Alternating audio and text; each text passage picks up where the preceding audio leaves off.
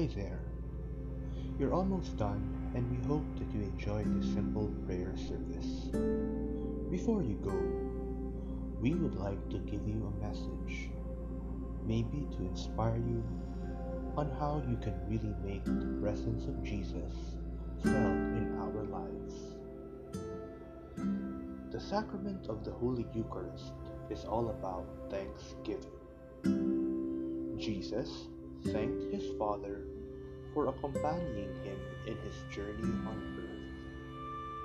When Jesus instituted this during the Last Supper, he told his disciples to remain thankful and to remember him.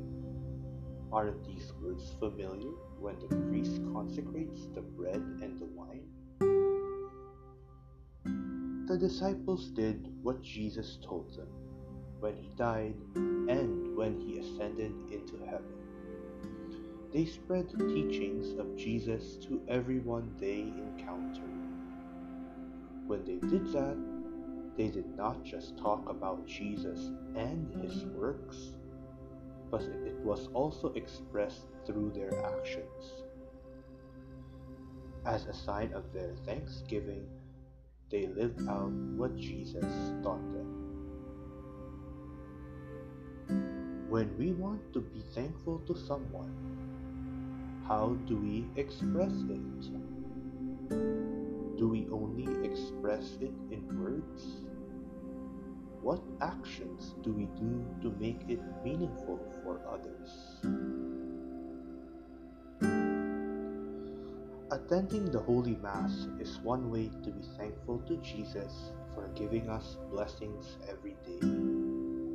Our life, our family, our friends, our house helps, our teachers, the food that we eat, and the water we drink, the air we breathe, and the sun to warm us, and the night to give us some rest.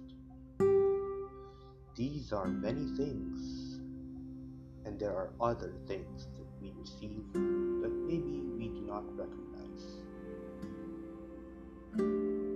Are we thankful for them? Do we share the excess of what we receive to others who may lack these things? How do we do it? In this simple prayer service, you shared a meal with your family, and I know that the feeling is great. Now, I wonder, how would it feel like if you did the same to others? After all, being thankful would also mean remembering those who have blessed in The answers to give are not for me to hear, but for you to reflect on. In fact, these questions will depend on how you want to answer them.